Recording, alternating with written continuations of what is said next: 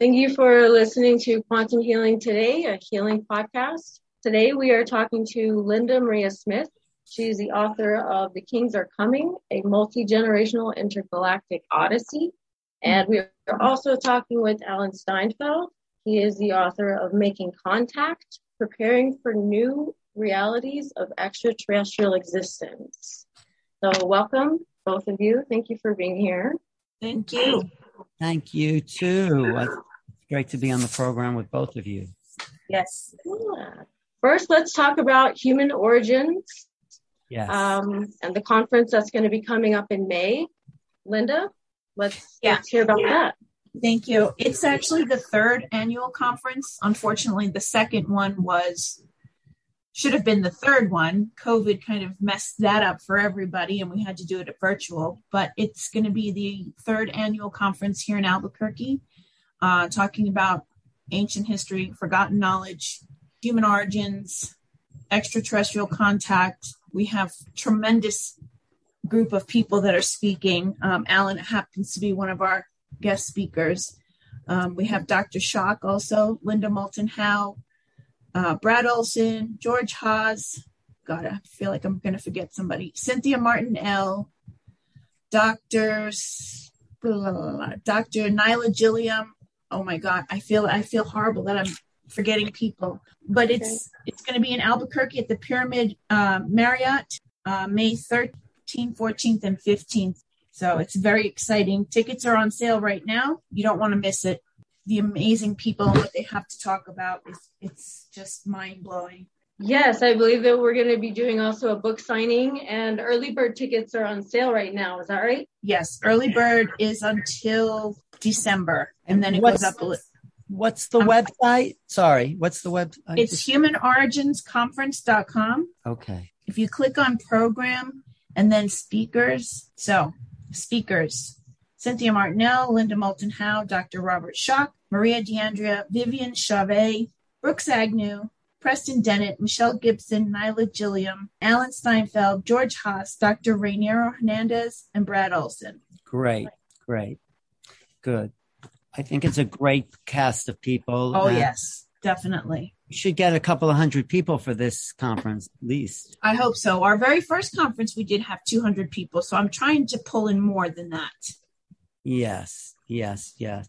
And why do you call it human origin? I'm just curious why you take that focus. uh, because we've all been curious as to where we came from, where we're going, why we're here. And it started out as the, my husband started it many, many years ago when he was talking with, um, oh, I can't think of his name right now. And it started out as the UFO Teachers Global Initiative. And then he contact, he got into contact with someone from Australia and they started talking and they decided to change it to the human origins conference and it kind of was at a standstill for a little bit. And then in 2017 i think it was i finally just said to richard let's just start doing it. And we did. It's just and it took off. We now have an official nonprofit human origins foundation which is what the conference is under. And it's been somewhat successful. I mean, we've had three this we've had two conferences already, so and a lot of interest. What is the website that people can check out this information? Humanoriginsconference.com. There are spots for vendors and sponsors as we are. well. We are looking for sponsors, vendors. The vendor table link is on there. The ticket link is on there. I have tried to keep the prices as competitive as possible or as reasonable as possible because of the situation that we're in. Um, I'm I'm not being greedy. Most of the money that we spend on the conference has in the past come out of mine and Richard's pocket. You know, we we do this out of love for what we're doing, not to make any money off of it. We have never made any money off of it. So Right. And so you take donations. Uh, do you still have the Patreon site as well? Yes, everything is on that website, humanoriginsconference.com. Right. Well, I think it's a really important topic, especially as we get closer to the government coming forward. Yes. We're not going to get the whole history from them, certainly, because No. we haven't gotten it. So we need scholars, people who've investigated this field, like Mhm. I have for the past 30 years to understand what is our origins. And if we know where we came from, we might be know where we're going and Yeah. who we are and what our position is within the rest of the cosmos. Mhm. So- Exactly. I think it's a great cause to, to Thank you. It's a very personal one too, because Richard and I are both experiencers since we were children. So it's been a lifelong question of mine. Where do I fit in? How do I fit in? Why was I chosen? Why was Richard chosen? Why were my children chosen as contactees? Right. That's true. And then that's why that's what led you to your book here. Right. Yes, that is that is a an extraterrestrial biography. Is, is that It what was, it's uh, about? What What is it about your book? It is actually about my experiences, my mother's experiences, our shared experiences, my children's experiences. Um, it, it started when I was a child and it has continued on to this day. And I'm 57 years old. So it's 54 years so far. You're still having experiences? Yes. Oh, really? Uh, like, Mhm.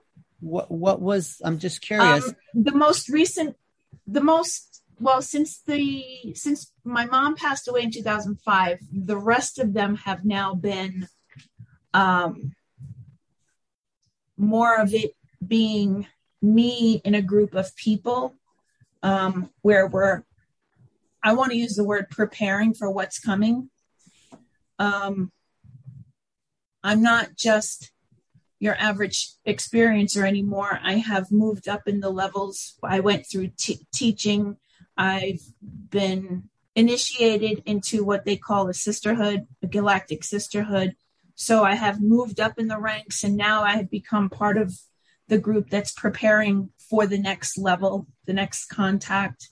Um, my position has been always being an assistant to help the children whether it be hybrid children or the children here acclimate. Mm. There is, I personally feel, and I think I have been given messages in my experiences that there will be a time within the near future, maybe 10 years or so, that there is going to be more than just the humans on, on Earth here. So there's going to, between now and then, is where I'm going to be helping the children that are coming from space learn how to live here and vice versa. Are, are these hybrids you're talking about? Hybrid Yes. Yes. So partly our genetics as well as yes. ET genetics. But they've never lived on Earth, so they're going to need some uh, mentors, guidance, etc., to learn how to socialize here on the planet. I feel like I'm one of those hybrids. You more than likely are. I Right. feel that I'm one of the. well over here. I think we're all. I think we. The majority of us are hybrids. It's just some of us haven't woken up yet. hmm I've always known that I wasn't what I was told. I always felt like I didn't fit in here. I am, from what I've been told, I'm part of the first wave that came here because I'm a 60s baby. I was born in the early 60s. And then there's been waves of hybrids over the years. My daughter, who's 26, is one of them. Her, her twin was actually taken from me. They were split up. So You gave birth to twins. I did not give birth to twins. I gave birth to one. The other one was taken when I was about 14 weeks pregnant. And then I was Oh, shown that baby three to six months later. Does your daughter feel a connection to that other being? She's she's always had it's it's I write it all in my book. It's very Oh, detailed, sorry. but um Okay. it's when she was younger, she used to talk to at what I thought at first were her imaginary friends. And then I finally asked her in front of my mother one day because I wanted to have a witness. I said, Who are you talking to? And she said, Cadus and Betis. She had a group of, oh, she had their names. She had Cadus, Betis, Radis. And she was about three or four. But since she was the youngest, um, she was, I think, a little more advanced than a normal three year old. And then, and she didn't know she had a twin, at least at that time. I didn't talk about it. And she said, and KB is my sister. And that's what floored me because she didn't know that she had a twin that was not with her. So, but for a long time, she would talk to Cadis and Betis, probably till she was 10 and and then and then she just forgot about it or? No she still she just uh, she just doesn't talk about it. I think it's because she's so involved right now with her nursing school and you know her life she's just blossoming now. She's going to be 26 in january. My full blown experiences didn't really come out until i was 30 30 something it was 1995 31 so mm I don't think hers are going to explode out until that same time. Until she's ready. Yeah. Wow. You know, it's strange. We bro- both grew up on Long Island in the 60s, mm-hmm. you know? Yes. I had experiences when I was younger too on Long Island. So Long Island like... was a hotbed, and people don't realize Long Island was a huge ex- uh, area of ex- ships yeah. and experiences and abductions and I know, and the Montauk experiment, yes. all those things were not far from that hmm. whole. I grew up on the South Shore. Were you on the so South? did I. Oh, I was. I think we talked about this. I was in yes. Montauk. Where were you? Freeport, right next door. You're like miles away. We were towards the water. Were you towards the water too? I was on the water. We had waterfront property. Oh, nice. So you were right there in Freeport Harbor there. Great. Mm-hmm. Well, we were right near the water too, and you know, there's the, I, I, maybe that whole Great South Bay of Long Island is one of those underwater seaports for these yes. ships because it has to be. Yeah, yeah. There was way too much activity. Because I think my mother's an abductee, and she always wanted to live near water. Is your mother an abductee too? Yeah. Oh, there you go. Where was yeah. she from? My mother actually was raised in Seaford. Oh, wow. Wow. My mother was from Brooklyn, but lived near the water there too. But Long Island is some is surrounded by water. It is. It is. Even on the Connecticut side, it's all water. It's a peninsula. So if there's de- my mother swore there was an underground base over there because we oh, always she, she was aware of it. Oh yeah. Oh. She's the majority of, of what I wrote in this book is my mother's log of all of her sightings. I mean, she, hundreds and hundreds of them are documented from 1995 until 2005. Oh, yeah, from her journal. From her journal, she kept a very detailed uh, log of every ship that went over our house. Wow. Most of them, most of them were experienced by not just her, my father, my ex-husband, my kids, my customers, because I used to do I was a nail technician back then. With what, Mel? I know I know this. I was gonna ask you to share this one, so I'm glad you're going into it. So I used to have uh, nail clients come in and out of my house all the time. And at first it started out in my mom's house before I bought my own house. So my mother's house was like I'm not sure if it was a beacon for activity or or we just happened to be in the right spot. Um, possibly we were t- telepathically guided to buy that house. I don't know, but mm-hmm. there was I can't even tell you. So many times we saw something. This one particular night, I always walked my clients out to their car to start their car so that their nails wouldn't get messed up. So I was walking this one particular girl, her name's Lisa, out. It was dark out. This was the latest I had ever been doing nails. It was almost 10 o'clock, I would say. It was dark, and something caught my eye in the left side of my peripheral. And I just looked and I just was just guided to walk to the dead end of that street, my own street. And there was a ship I don't know if you're familiar, Alan, with the high rise houses that were on Long Island. It was like um, you had a two level house and both were pretty much the same. It was called a high rise. In Freeport? Yeah. I don't remember that. So they're they're pretty big, long, wide homes. And this ship or these lights that I saw at the just above the rooftop of this house, there were four lights. There were two on the outer end that were really big, kind of like a headlight, and then there were two smaller in the middle. And I said to Lisa, "Wow, look at that!" And we both just were compelled to walk towards the the, the cul-de-sac. And as we were staring at it, it started strobing. It flipped vertically, started strobing really fast, and took off straight up into the air. I said, Oh my God, that's crazy. Lisa and I walked back to her car. I buckled her up, started her car, and she took off, and I never saw her again. She, her mom came to me about two weeks later to get her nails done. And I said, How's Lisa? And she said, She's still freaking out about what she saw. wow. She doesn't want to talk about it. I lost two two people that I was friends with back then because of sightings. This my neighbor also saw something floating across the canal in her backyard in Freeport, and subsequently, within months, moved out.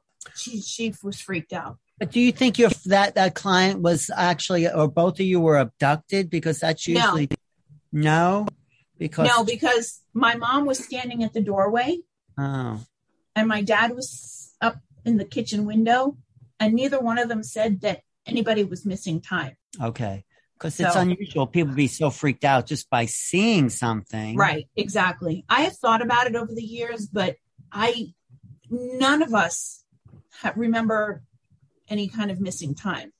And what year was that? Because I, I want to see if it lines up with some of my sightings uh, that It I was had. in the 90s. I want to say it was 90. No, mine were in the 60s. I think I've had experience Oh, no. My very first one was 67. And then in the 70s, my sister and I had had multiple experiences together, which is why my book is called The Kings Are Coming, because my sister has was the one who came up with the phrase the kings. She What is was that? the one The Kings. that's what she called them and she would tell uh, when it would come when they would come at night she would say the kings are coming and we'd run into our bed pull the covers up to our face and just wait for whatever was coming And do you, do you remember those childhood experiences? not really no i do remember when i was more towards 10 11 11ish i think it was but not when i was younger but i have no bad memories at all Well, I remember though being pulled out of my body. Mm-hmm. There was like a bright light, and I felt like somebody coming and pulling me out from the back of my head, and it was like a numbing feeling. Do, do you have that? Did you have that too? i've had what they call night paralysis multiple times and my son still has them now but it's not really night paralysis. No, it's not. You're, you're in suspended animation from these Mhm. beings that are freezing time and space. yes Actually, I write about that in my book. In my chapter, I talk about how me and this girlfriend were frozen in time and space. And we woke up in the same position I, we went to bed in. And who even remembers that sort of thing? You know, I we know. were placed back in like what I call a time mold hmm out of yeah we're taken out of this time and space and placed back into this time so it was it's i still don't quite understand it Do you remember anything else that happened from that experience? well i had a mark on the back of my leg on the back of my knee there was a four prong puncture mark So And like I- a square. a square yeah four Okay. yeah it's four and i've looked on the internet there are other people who've had those marks Yes. and it was on the back of my knee which you don't ever look at who looks at the back of their knee No. Just Was just it one itchy at all? Or one knee One- i okay. think it was the right knee it was a little itchy and it was like a little uh, slightly infected or something the But Prom- but but somewhat scabbed over. Yes, a little Yes. scabbed over. And it was my mother who is an abductee. I think she'll deny it if you ask her, but because, you know, I always thought she was an abductee because she's has this irrational fear of cats. And I said, what is it about cats? And she says, it's their eyes, Yes. their scary eyes. I said, well, nothing scary about the eyes, but also she the only time she ever lived outside of New York was in 1947, that epic year. She lived in the Southwest in Tucson because she had asthma. Okay. And the doctor recommended going to a dry climate.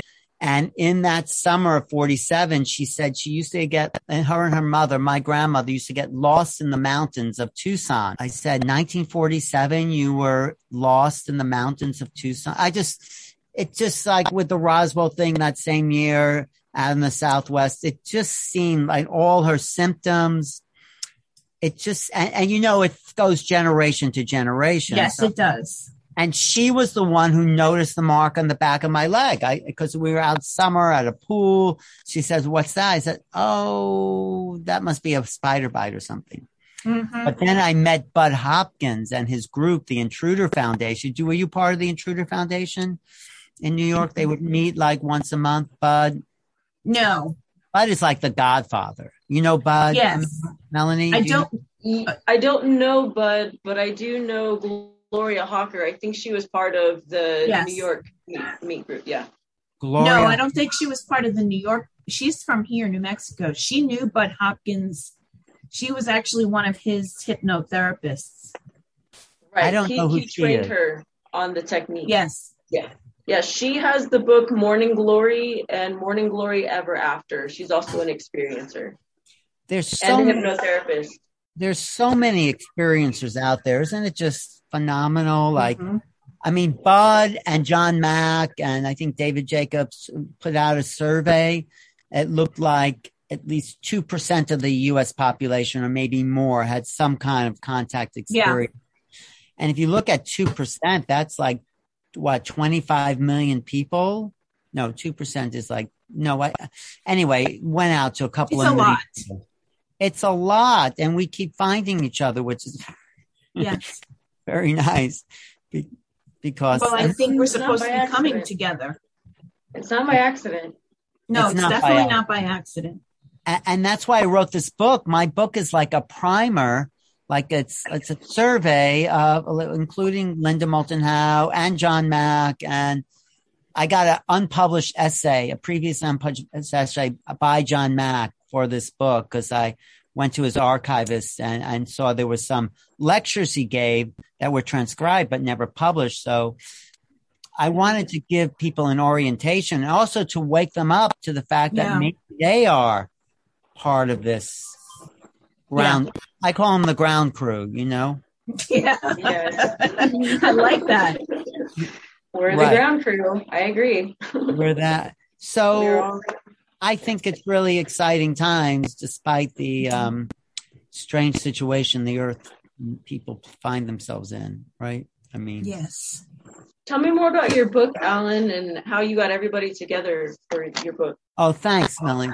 Well, I would go to all these conferences because uh, after I found out I had this abduction experience, I mean, I, I, I didn't know what to make of it, and I wanted to find out what's going on. So I would go to all these conferences, met everyone, met John Mack, met Bud, met Whitley. You know, this was in the '80s. I met mm-hmm. all these people, and um, I just was obsessed with every, everything I could find out about UFOs and would go to all the big conferences and um, just would read everything I could find about the subject. So I was just trying to figure out what really happened to me. And um, it just, just kind of snowballed. Like it was something strange and unpredictable that had happened, and there was no way to really understand it in an ordinary sense. So that's mm-hmm. what I was focusing on. What really went down here? Wh- who are we? What happened to us? How do we? How do we achieve another level of consciousness? So my book is a survey from the from the nuts and bolts because a lot of people like MUFON, all that whole organization, they just want to know sightings. They don't care who's in them. I mean, basically, maybe some of them do, but they want to look at like, oh, what's the technology? Why is the government covering it up? And that's one level, just the nuts and bolts, government cover up. And then the next level is how does this affect humans? So I call like the first level the investigators and the researchers like Linda Moulton Howe. She's talking to whistleblowers saying, who are these ETs? What's going on? And then, then I talk to the abductees. The fourth section is abductees, and Whitley Strieber contributed a chapter because I think he's one of the the great, you know, um, historians and personal contactees. His story of communion touched more people than anyone else. Yes. They were he had 200,000 letters sent to his home after publishing communion. Him and his Mhm. wife received that many Wow. letters. So, and it was that face on the cover of communion that became the iconic Yes. he look after he published that book in 1989 and now everyone recognizes that as each i mean probably they don't all look like that but that's so whitley is really influential i was really happy he donated a chapter to this book which what that chapter is actually in one of his books called it's a new world if you Mhm. can take it when the, what the et said to um what's his colonel corso Mhm. when they met them. He says, um, this is going to be a new world w- with them here if you can take it. So Whitley calls this book a new world. And then I have, after these abductees, uh, I have the contactees. Daryl Anka, you know who Daryl is? Bashar. Bashar, I know who that is. Oh, oh, yes, yes, yes. For 38 years, he's had a relationship with this ET, Bashar. which is longer than most human relationships, I say. But you know, he channels that being who's a who's an ET who lives 300 years in the future, and he's given the Earth, the planet, humans a lot of great wisdom from that. Those channeling. So he wrote a chapter, an original chapter. Mary Rodwell wrote a chapter. She investigates starseed, and then Caroline Cory, who is also like a, a merge. She's like merged with these ETs. So anyway, so the book is an overview all from all these different perspectives, and I put my story in there. So people come away because no one, if we've been in this field a while, we know no one has has the whole truth. No. So you have to put it together in pieces. That was my. Um, so it's not just an anthology that people put together anthologies. It's it's a progression. There's a narrative. There's an arc to it, which I think um, kind of builds towards intensity. So that's that's how the book was put together. But thank you for asking, Melanie. Yeah. Thank you for sharing. Thanks. We are all pieces of the same puzzle. Exactly, and we all have a unique piece. Yes. So we're only going to figure this out by putting all those pieces together, right? Yes. Right. Getting together and talking and having a conference. Exactly. But, but what I want to talk about at Human Origins is like, and I don't know if you're into this. Tell me if you like. it. Everyone's waiting for the ETs to land, right? Right. But I think they've actually landed and taken over our minds. That's what they call the archons. Have you heard about the archons? I have. The archons are a group of mm, non-physical beings that live off of human emotion. They live off of drama. They live off of this, and they have been here for a long time, and they've kept us from our real humanity because they stir up these dramas and people think it's part of them, but it's really this other level that mm-hmm. is working through them. So that's that's really what I want to start. That that's it's not human origins, but it's the it goes back to the beginning of human Yeah. origins and how we got stuck in this. I mean, we shouldn't be working with fossil fuel. That's No. that's technology that goes back to the 1600s. That's Isaac Newton's second mm-hmm. law of thermodynamics. That's that's almost 400 years old. We've been mm-hmm. using technology based on laws of physics that are 400 years old. It doesn't make sense why we're not using quantum physics. But we've only just really discovered that. But I think that's what the ETs are using. So I'll talk a little bit about that too. But okay. we've been stuck. We've been yes, stuck. we have been kept in limbo for quite a while. and we seem to be going deeper and deeper into a hole these last two Yeah. years. Yes. But maybe that's just to free us. I don't know. Maybe it's just to get us so all the all the duality is out in the open. I mean, Yeah, I um, think there's good. I think there's going to come a time where someone's going to have to step in and put a stop to what to the to where we're going and where we're headed. Because it's it's not going to happen on its own. Somebody's going to have to either stop in, or we're going to have to step up and say, speak speak up and fight for the planet because this is the only one we have. We have to say it's enough. Yes, It's like, do you, do you have my book there, Melanie? I, I open yes, I do. Right here. Oh, could you open the introduction? Go to the introduction. Yes, Oh, sir. and um, well, actually, before you go to the introduction, read what's on the inside cover there, just for a second. Right here. Yeah, yeah, read that for a second. Okay. Take a peek into forever, where the spirit of adventure can transcend the boundaries of belief and reveal the unknown. It awaits your discovery. That's why I opened the book. And, and in the introduction, I, I quote this abolitionist from 1844 who was trying to get rid of slavery because, you know, up until 1860, there were slaves in the mm-hmm. South and, and they were, there was a real passionate group of people who were saying, no, this is time to free human civilization. And, and I equate that moment because we're still enslaved. If we're not told the truth, this is something Linda Moulton Howe talks about all the time. We're enslaved to a greater power that's trying to control us if we're not told the truth. So I quote this abolitionist in the opening of the book that gives us hope. You want to look at that in the introduction there, Melanie? Do you see the introduction? Yeah, let me uh, bring it up. The top, the very top quote. It says there are times in human affairs. Do you see? I just think that's a really good place to kind of get to ground zero. I could read it too if you. The first paragraph here. Yeah, the qu- no above that. The, oh, and the introduction. Yes, that- introduction. Yeah. Oh, yeah. Right there. Yeah. Yeah. That's yeah. Read that. Yeah. Do you want to read that or should I read Sure. that? I can read it. Okay, you read There- it.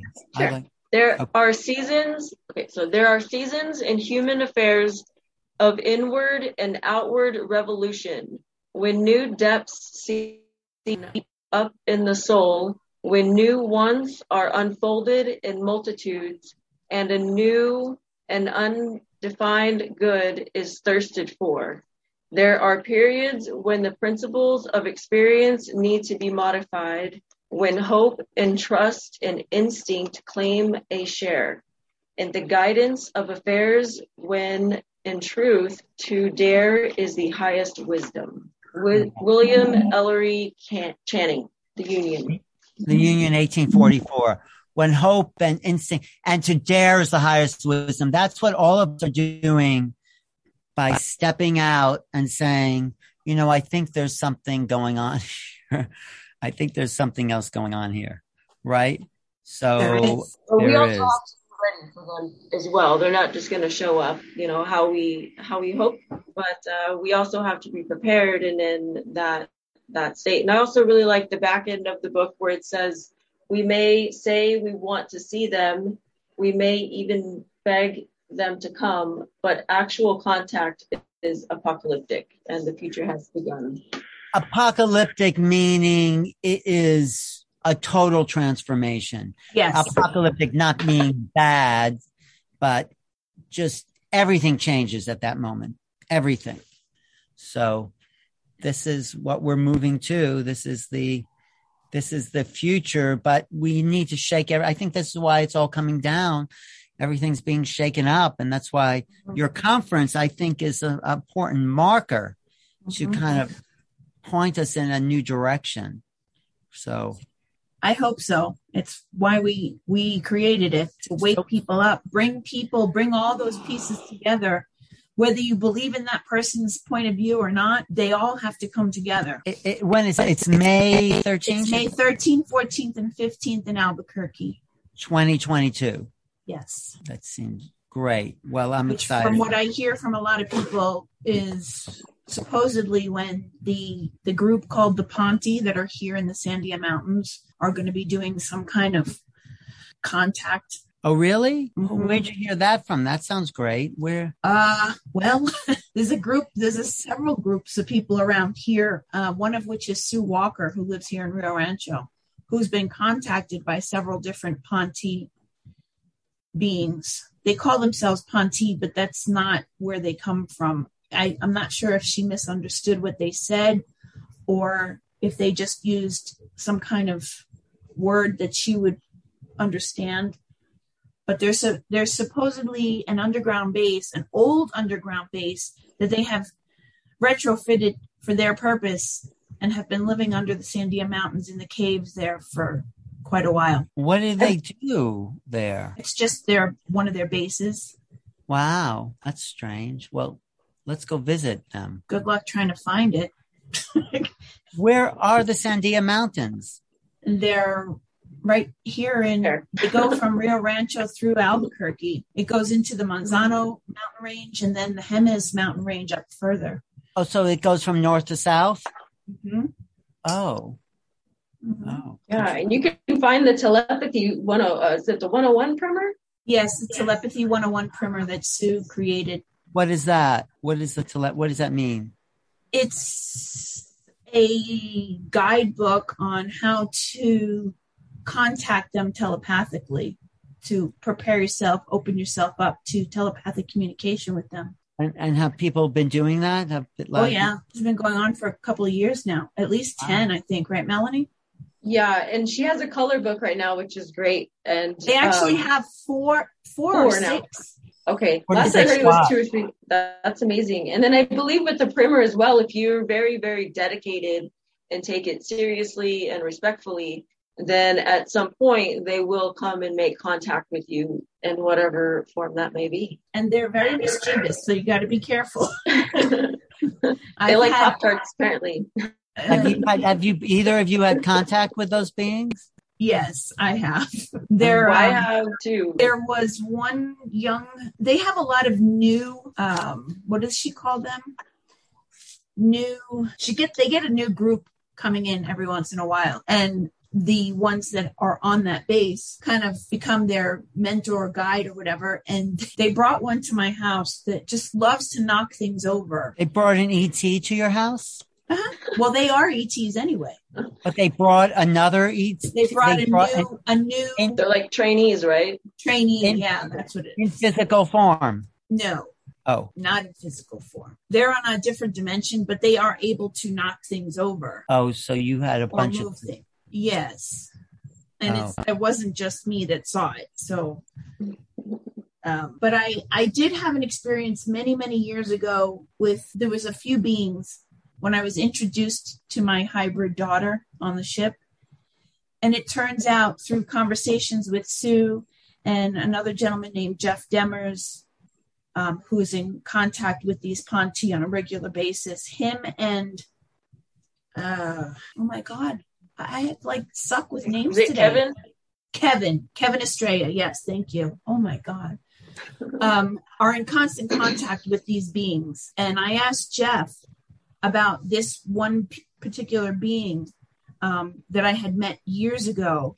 And then he came back to me maybe a couple weeks later and he said, I have a message. Her name is Kananda. And he said, I have a message from one of the other beings. And they, they told me they were shocked that you remembered her, uh, because you weren't supposed to remember her. And I said, okay, why not? so I didn't get a straight answer on that, but they, they were very shocked that I remembered her. And that was back in 1996 when they showed me my, my hybrid twin. Come on. Um, we have a special guest coming in. Hey! Oh, great. It's the Invisible Man. He wants to know, Alan, he wants to know if you remember interviewing him back a long time ago. Well, let me see what he looks like. Oh, you, you, it's a good thing you're sitting down for this. I Here I am. Where, Hi, Richard.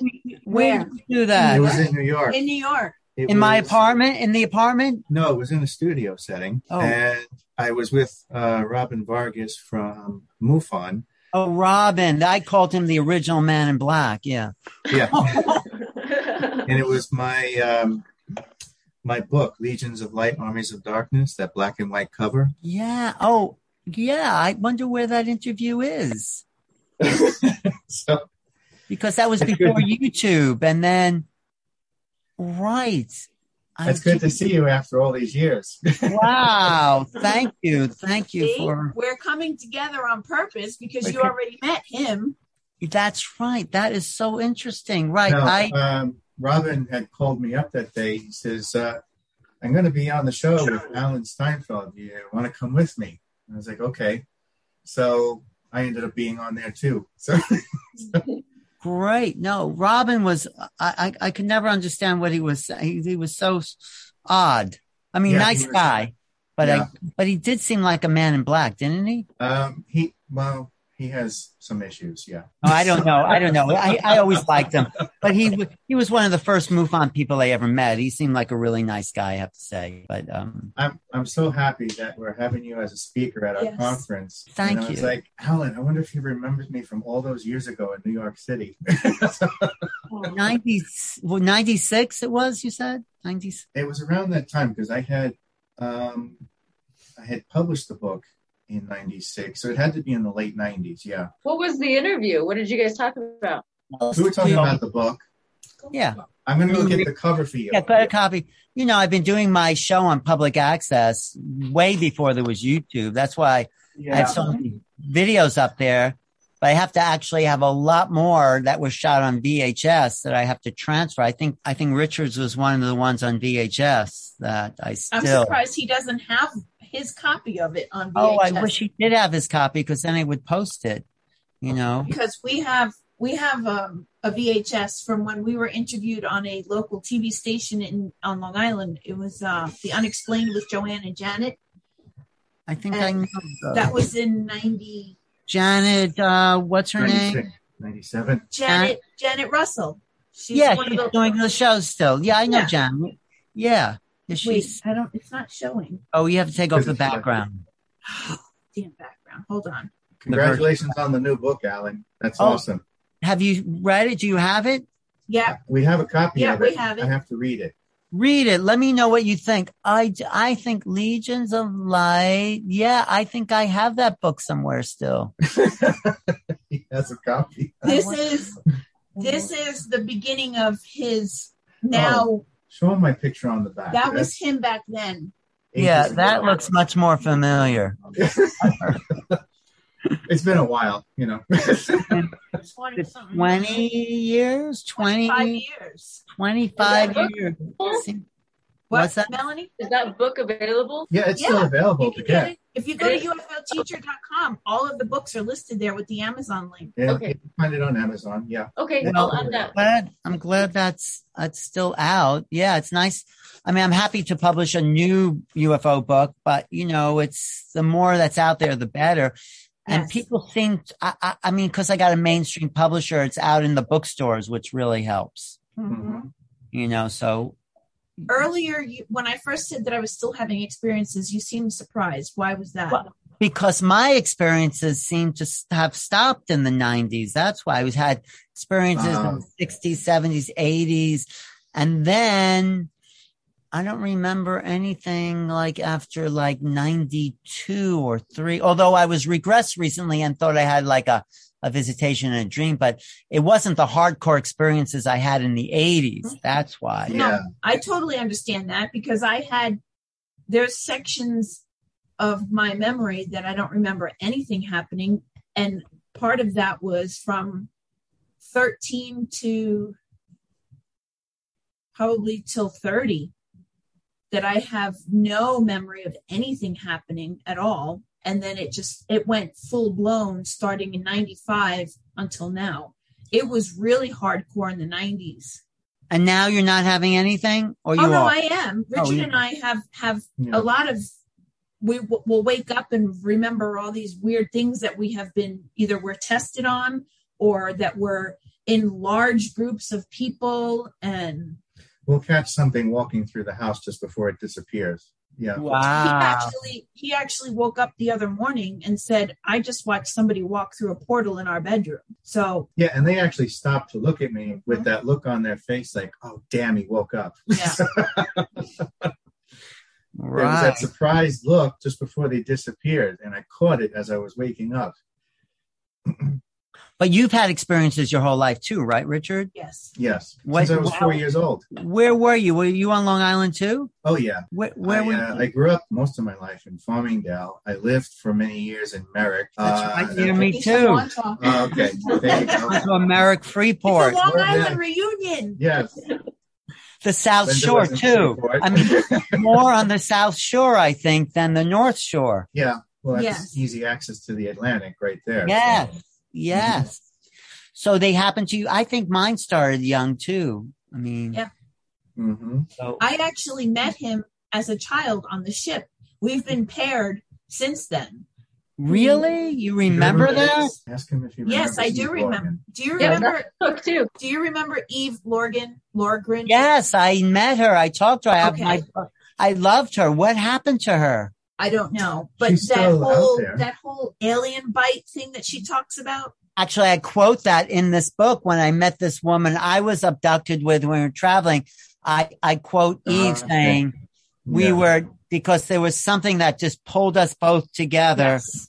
And then we had this experience and then, well, we went out for a while, but you know, But We yeah. are the we are Eve's love bite also. Wait, But I didn't know the term until I met Gloria here in New Mexico. I had never heard of that before. have you met Eve? No. Oh, we should invite her to the, We should. Uh, it's not my We but yeah. We could reach I- out I- to her, right? I think we did try to Didn't- reach out. I don't know what she say- she, Yeah. but she wrote that book a long time ago. I don't wonder what she's even doing now, but she was, yeah, it would be great to see what she's up to. That was an be. important book. That really was. Yeah. Yeah, I would love to see her speak at the conference if we could get her to do it.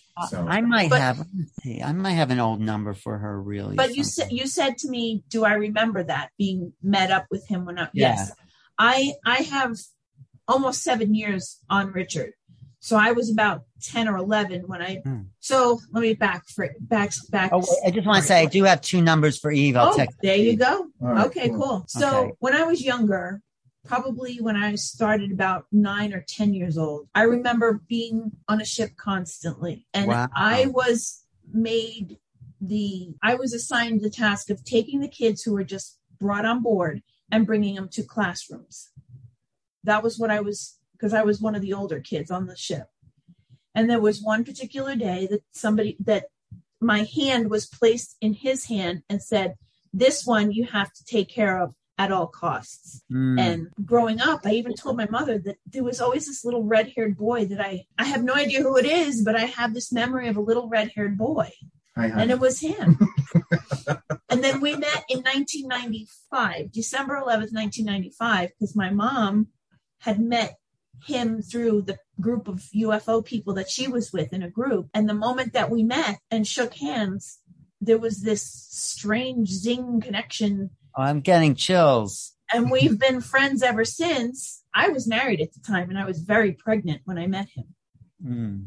with the one that's the hybrid. And he said to me after we started becoming friends, he said, for some reason, the night that we met, I felt that that one was mine, Wow. even though we had never met in person on Earth until that time. Wow. So- Amazing. Wow. That reminds me of someone I know. Anyway, that's great. Thank you. Yeah. so you didn't recognize him right away from the being on the ship, but No, not until we started putting our pieces together and comparing stories. And And you he two asked, together right away, though. That's also in your book, right? You two didn't didn't get together. Oh right no, away. no, we were friends. We were friends from 1995 up until he called me in 2016 and said, "Do you want to make this more than a friendship?" And I was like, "Uh, yeah." I think I'm going to remember that line. Thank you. That's great. It was. But he, you were you married at the time though when he I was. I was married, and I, And- I was pregnant with my third child. and when he said to you, "Would you like to make it more than a friendship?" You were married then. No, no, I have oh. been divorced since 2005. Oh, okay. Yeah, no, I was. I was single. He was single. Right. Wow. So So strange. we've been married almost five years now. Great. And you're doing great things together. I think we were supposed to finally get Thank you. together to make this, to Mm. make this all happen. I had a particular experience that kicked it forward in 2016. I was speaking at the UFO Watchtower up in Colorado, and no one told me about the uh, the invisible vortex on the property. I happened to stumble into it by accident, and I hear the voice, usually what I'm communicating with, uh, tell me um, to the effect of, "It's okay to call her now. You know, call her." Save her the same way she saved you. It's okay. And that's what I Wow. She's ready for you now. They She's ready for you. Yes, I have it in the book actually, but Wow, that's beautiful. That is really nice. Thank you for sharing that. That's so. That's very sweet. you. years ago, I knew about Eve Lorgen's book, Alien Love Bite. And then when Gloria Hawker said the phrase, I was like, oh, hell, why didn't I remember that? It wasn't until she mentioned it all these years later that it just flooded all back to me. It's like, that makes perfect sense. Although, for whatever reason, for years it was blocked off from me. I didn't think of it. Well, for a reason, maybe it wasn't the time to make that connection, and now Yeah. Yeah. you made it. So I, I have to go finish what I was doing. I'll let you guys Oh. finish here. It Well, was stay to in see you. touch, Richard. Yes. Great Yes. to see you And we're again. looking forward to seeing you here in New Mexico. Okay. Yes. I'm looking forward to it too. Thank you. All right. All right. Good to So, see you um, again. Great. That is so weird that I know him. Come on, this is all of our experiences and all the knowledge that we We know have. each other, right? It's not weird. I'll leave you. It's not weird. Well, you look familiar too, Melanie. When I first saw you, you looked familiar. Yeah, your voice was very familiar. And when we were talking the other day, uh, I was telling you that I was taking up for classes, you know, you said you were also taking up for classes. And so we might know. we might have been in the same class. I think I was. That's not as clear as some of my other. Well, if you need a regressionist, I'll help you with that. Well, I've had regression, but yeah, maybe. But I will recommend you. People are always asking me. Yeah, definitely. Okay, definitely. Thank. I have to go soon myself, but thank you. Well, let's talk about where people can find your book, Making Contact. Amazon's a good place to start. Making contact, Alan Steinfeld, in your local bookstore. If it's not in your bookstore, ask for it. Okay. I wonder if it's in the Ark in Santa Fe. That's one of my favorite bookstores. The Ark. It might be. I definitely have seen it at Barnes and Noble. Oh, and have? In Albuquerque. yes, Oh, that is excellent. That is so mm-hmm. nice to know it's like in other parts of the country. So you can also find me on YouTube, youtube.com slash new realities. That's my YouTube channel. I do sometimes two or three or four videos a day on there. So I'm always putting out Oh, new okay. information. I, and, and of course I'm also posting old stuff too. I just posted an interview I did with Richard Dolan and Grant Cameron and me from 2016. We're talking about what looks like the coming disclosure in 2016 and then 2017 it sort of started to happen so it's always so get the book look at the youtube come to the conference and make friends with all of us Yes. So, definitely. Definitely come to the conference. yes the conference Early bird ticket, early bird ticket, vendors, sponsors, yes we spots open. what what's the website again Human Origins Conference, all one word, dot com. great thanks good to see you linda And then Thank Linda, Linda, where can we find your book? Uh, on Amazon, or if you go to ufoteacher.com, that's our website, Richard and uh, mine. Um, there's a link there for Amazon as well. great thank you both Thank you both. Thank you. Is there It's anything nice else you guys would like to share with anybody? Any last Well, just like I think it's going to keep going, snowballing. I think this whole revelation on many, many levels of consciousness for the human race, it's something's just pulling us together, ripping us apart, accelerating us, shifting our frequency, and we're in it. We're in the middle of it. It's Yes. like pedal to the metal. I think that's what they mm-hmm. say. Yeah. I like that. Yeah, I like that. That's perfect. Yes. Thanks, Melanie. You're welcome. Thank Thank, you. you. All right. Well, Okay. thanks for listening to Quantum Healing today, and you guys have a great day. Thank Thanks you. so much.